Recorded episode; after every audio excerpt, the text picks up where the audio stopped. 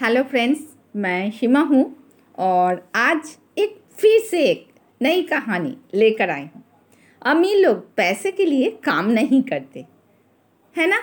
आपको पता है क्या? चलिए देखते हैं ये स्टोरी हमें क्या बताती है। डैडी क्या आप मुझे बता सकते हैं अमीर कैसे बन जाए? एक बच्चे अपना पापा से पूछे ये सुनते ही उसकी डैडी ने क्या कहा?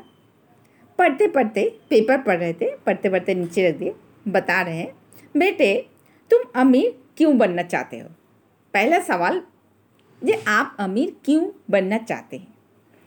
क्योंकि आज उस लड़के का नाम था जिमी। जिमी की मम्मी अपनी नई, जो कैटलग कार में आई थी और वे लोग पिकनिक पर अपने समुद्र तट पर वाले घर पर जा रहे थे।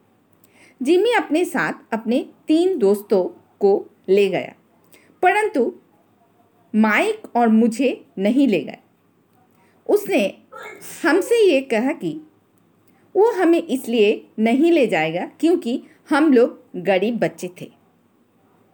उसने ऐसा कहा। डैडी ने अविश्वास से पूछा।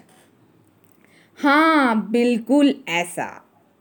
मैंने दर्द भरी आवाज़ से कहा। डैडी ने अपने सिर को हिलाया, अपनी नाक तक अपने चश्म को चढ़ाया और फिर अखबार पढ़ने लगा। मैं उनके जवाब का इंतज़ार करती रहा। ये 1956 की बात है। तब वो कितना साल का था? नौ साल का था वो बच्चे। किस्मत की बात थी कि मैं उसी पब्लिक स्कूल में जाता था, जिसमें अमीर लोगों के बच्चे पढ़ते थे। हम सकार प्लांटेशन के कस्बे में रहते थे। प्लांटेशन के मैनेजर और कस्बे के बाकी अमीर लोग, जैसे डॉक्टर बिजनेसमैन और बैंकर अपने बच्चों को पहली क्लास से छठी क्लास तक इसी स्कूल में भेजते थे। छठी क्लास के बाद बच्चों को प्राइवेट स्कूलों में भेजा जाता था। अगर मेरा परिवार सड़क के दूसरे छोर पर रह रहा होता तो मुझे अलग तरह के स्कूल में भेजा जाता, जहाँ मेरे जैसे परिवारों के बच्चे पढ़ते थे। छठी क्लास के बाद इन बच्चों की तरह मैंने भी पब्लिक इंटरमीडिएट और हाई स्कूल किया होता क्योंकि उनकी तरह मेरे लिए भी एक प्राइवेट स्कूल में जाना संभव नहीं था। सो so, फ्रेंड मेरे डैडी ने आखिर अखबार को रख दिया।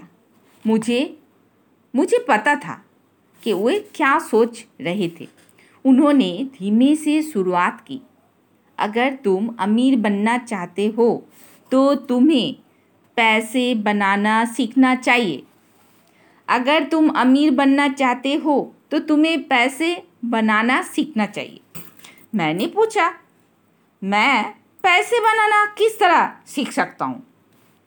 अपने दिमाग के इस्तेमाल से। डैडी ने कहा, अपने दिमाग के इस्तेमाल से। उन्होंने मुस्कुराते हुए कहा, जिसका असली मतलब वो था। बस, मैं तुम्हें इतना ही बता सकता हूँ। मैं इसका जवाब नहीं जानता, इसलिए मुझे तंग मत करो।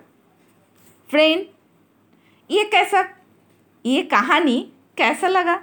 आप सब मुझे फीडबैक देना और फिर हम सब फिर से एक नए स्टोरी लेकर आएँगे। और तब तक आप भी इसके जवाब ढूंढते रहना और अपना दिमाग का इस्तेमाल करके ये स्टोरी का जो अंत है, वो आप ही ढूंढ के निकालना। Thank you, friend. Thank you.